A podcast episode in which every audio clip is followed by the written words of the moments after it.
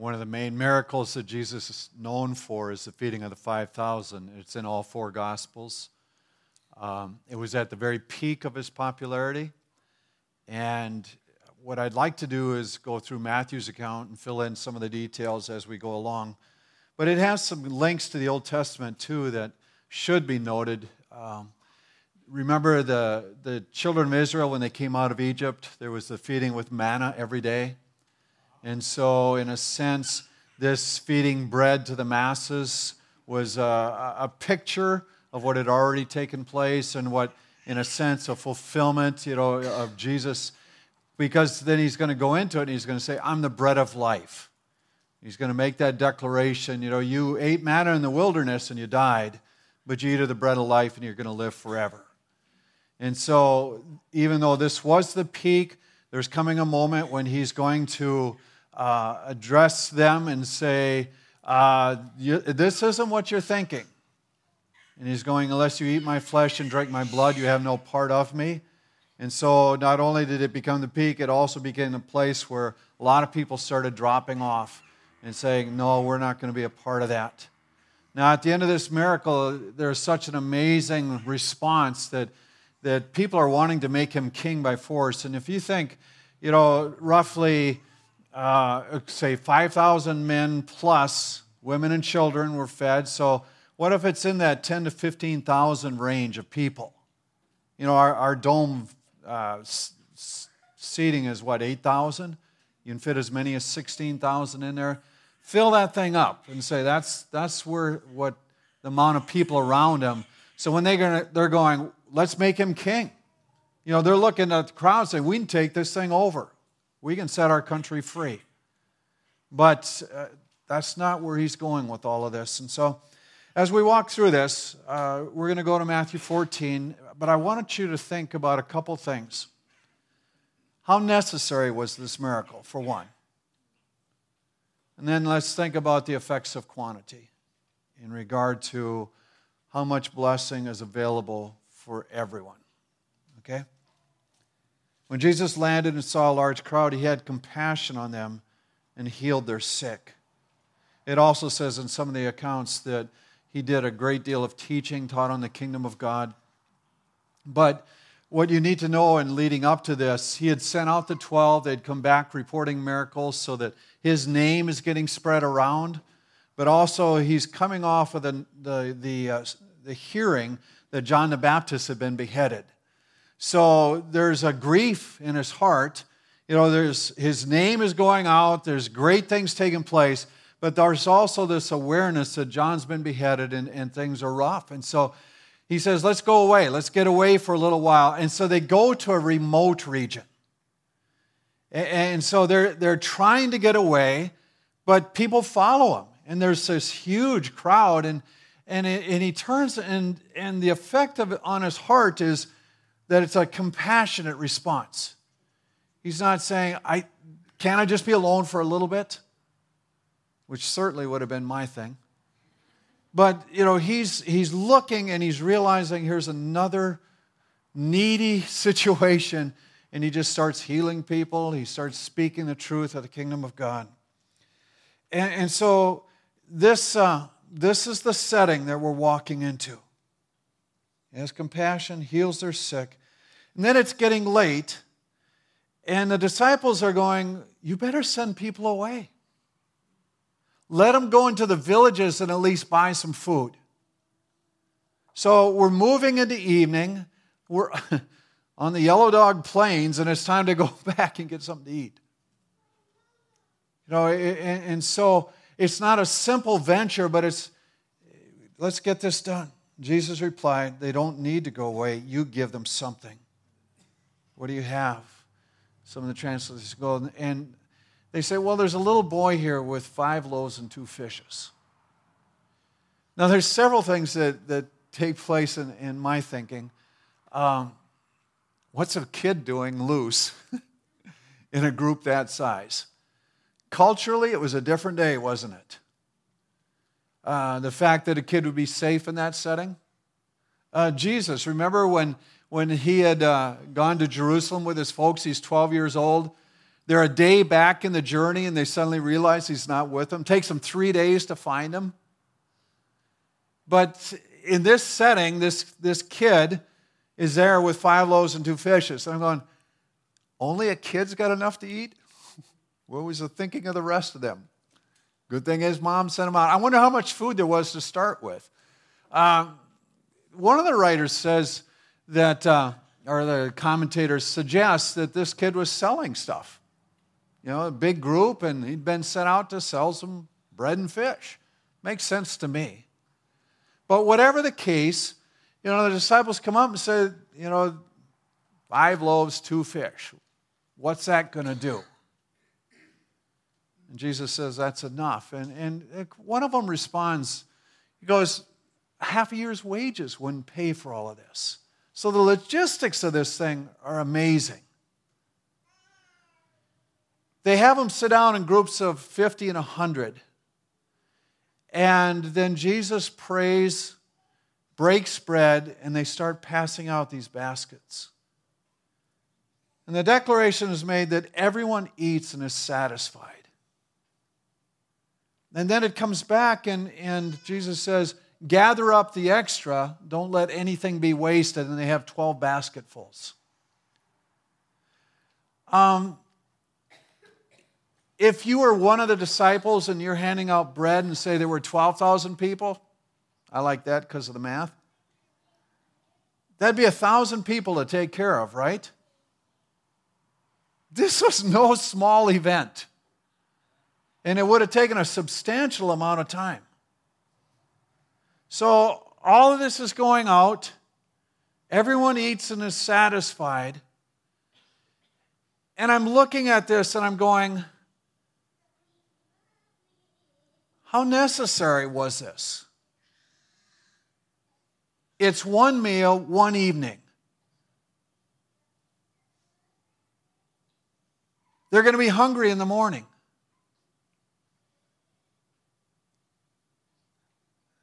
When this came to mind, I was praying about something, and I, I go through this dilemma when, I'm, I'm I, when I ask of things. And I, I always get this self condemnation angle that goes, How necessary is this? You know, I, am asking about something that, you know, really isn't essential, but it is something that would seem good to me. But I wrestle through as, you know, okay, God's desires, God's thing, but uh, how, how important is this for my life? Is this just an ego thing? And I'm, I'm looking at this miracle, I'm going, this is just an act of generosity. Jesus, in the extension of his compassion, not only has spent time healing them and, and explaining the kingdom of God, but he comes to this moment and says, Well, let's give him something to eat. And there's no true need beyond this moment. And it has to change the way that we think in, in the sense of is it possible that our God is willing to do things that aren't essential for our lives, but still would be an act of compassion or generosity or graciousness? It all depends how you see him, right? I mean, I, am used to looking at the statement at the end don't let anything be wasted. You know, pick it all up, all the extra, we'll use it later. Because I'm used to dealing in quantities and limited amounts. And yet, God isn't bound by such things. And sometimes our prayers are bound by our own limitations, where we take this path of necessity and, and duty and significance. And, you know, and it's, it's only about uh, what's, what's crucial in this moment. Our God isn't bound by such things. And it might be completely appropriate to ask what good might be accomplished. I mean, What if you pray, God, I'd love to be out of debt entirely? How about give me the wisdom to pay off my house quickly? And then right away there's this, yeah, that's kind of a self thing. Well, in relationship, don't you talk about things that you would enjoy or desire as well as the things that are crucial and necessary? And is it, is it important that you don't talk to, about, to God about things that might be pleasant or enjoyable? Or even pleasure with Him? It has to do with our perception, right? So, before I go on to the next point, let's in this moment just say, God, is there something that I you would have me ask for that goes beyond necessary? Okay? Right now. If you're praying with your eyes closed, close your eyes. I don't care if you have them open or closed, but let's let's get to the point. If if you're a generous God and you show compassion and that's part of who you are, and we're having this dialogue, would you put something in my mind that would be appropriate to ask about, even though it might not be crucial or absolutely necessary? Why not? Isn't that part of what's taking place here? So, God, do that in our hearts even now, I pray. For me, it was one of those moments where it's like, maybe this isn't an illegitimate prayer. You know, and, and maybe I need to change the way I think. Because I, I follow too rigid a structure of just saying, you know, it's got to be high level or I don't want to bother God with it. You know? And, and I don't, you know, I'm, I'm not saying let's just jump into selfishness. That's not at all what I'm saying or let's just go chasing our goals.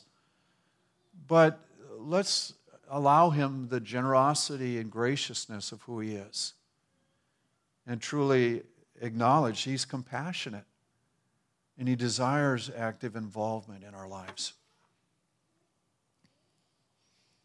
Here's the next thing this is a miracle of quantity where everyone ate and was satisfied.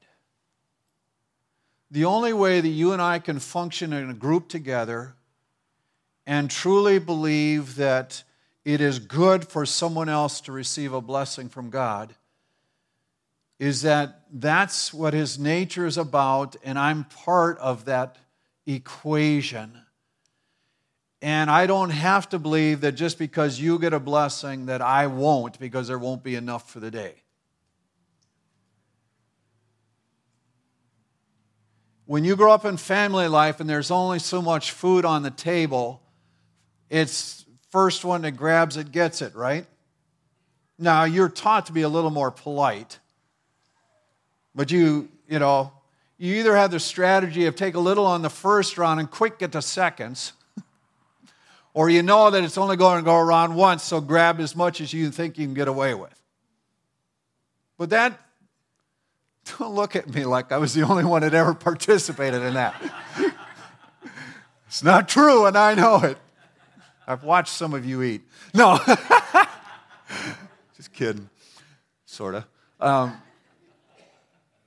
but, you know, we, in family life, there is that thing of, well, if they get a really big present, what's left for me?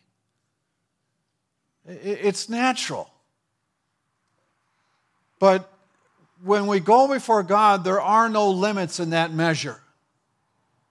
And if we're told that He gives gifts to each one of us that can be a blessing to the body, and that He participates in, with each one of us in our salvation, then when we see someone else receiving of the Lord something good, there ought to be celebration because we're saying, that's what I'm connected to.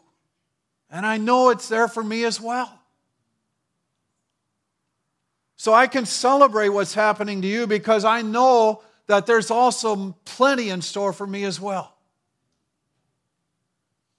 And it allows us to function together in, in community in a way that, that uh, enjoys the good that's happening rather than jealousy springing up and saying, oh man, why them? Oh, they get there first. Why did you do that for them? Now what's going to happen to me? Sometimes it happens when we, even things like, you see somebody pray over someone. How come Dan got to pray with someone and had, you know, how come Charlie, you know, you know, Charlie's always getting stuff. You know, well, if you're willing, God will do the same for you. It won't look the same because you're a different person. It won't be with the same people because you have a different sphere. But He most certainly will use you for the kingdom of God.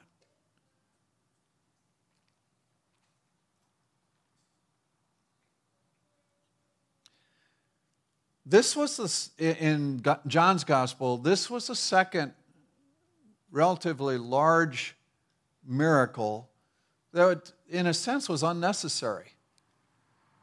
You know, with the, the turning water into wine, I mean, it saved a family's honor, but really it brings up a lot of questions.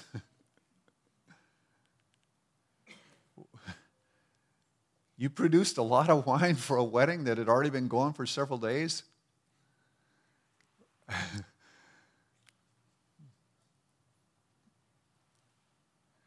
Was that wise?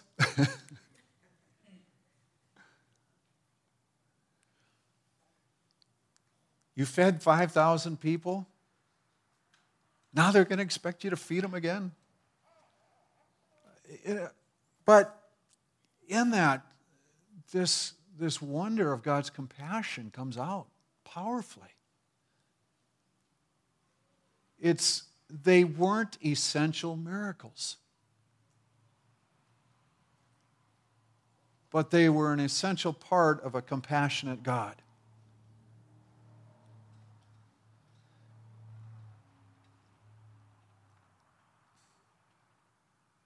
Later on, he feeds 4,000.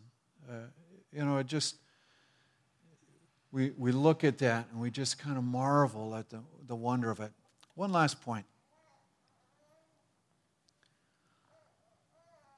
Had I been there that day, the feeding of the 5,000, by mid afternoon, I'd have been looking at, I don't wear a watch, but I've been looking at the time. And I've been going, we need to get home for supper. Or, I don't know, this sure is a long meeting. You know? Yeah, people are getting healed, and it's, it's marvelous teaching, but getting tired, okay?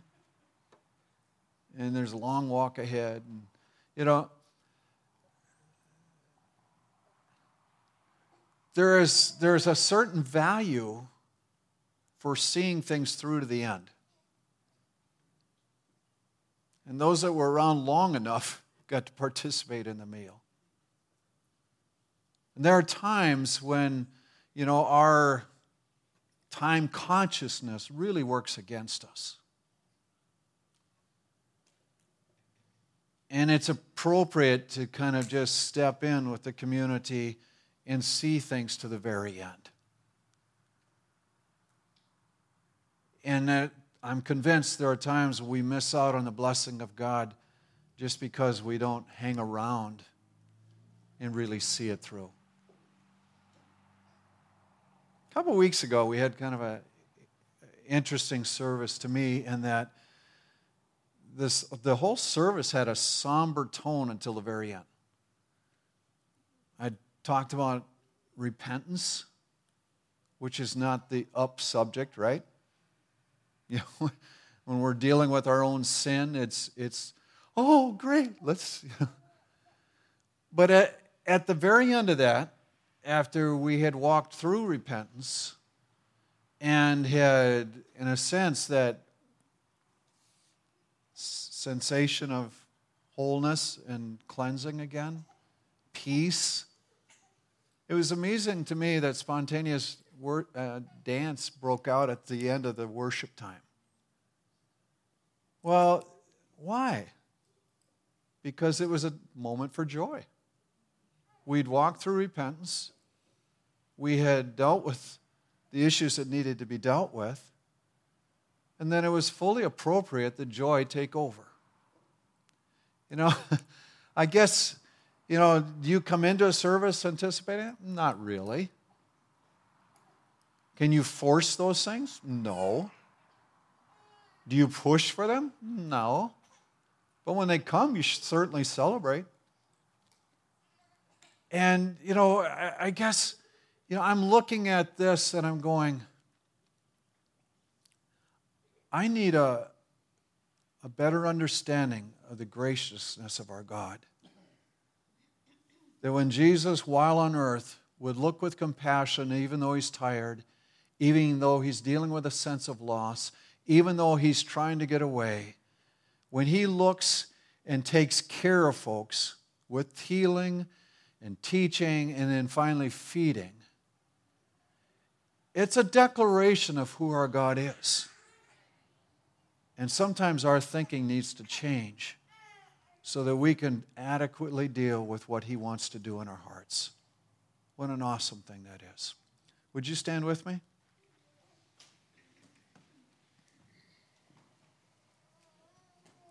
Good and gracious God, we thank you for your salvation that washes away our sins. We thank you for your willingness to associate with us and allow us personal relationship with you. And we thank you for your generosity that continues to bless our life over and over and over again. We rejoice in you this day.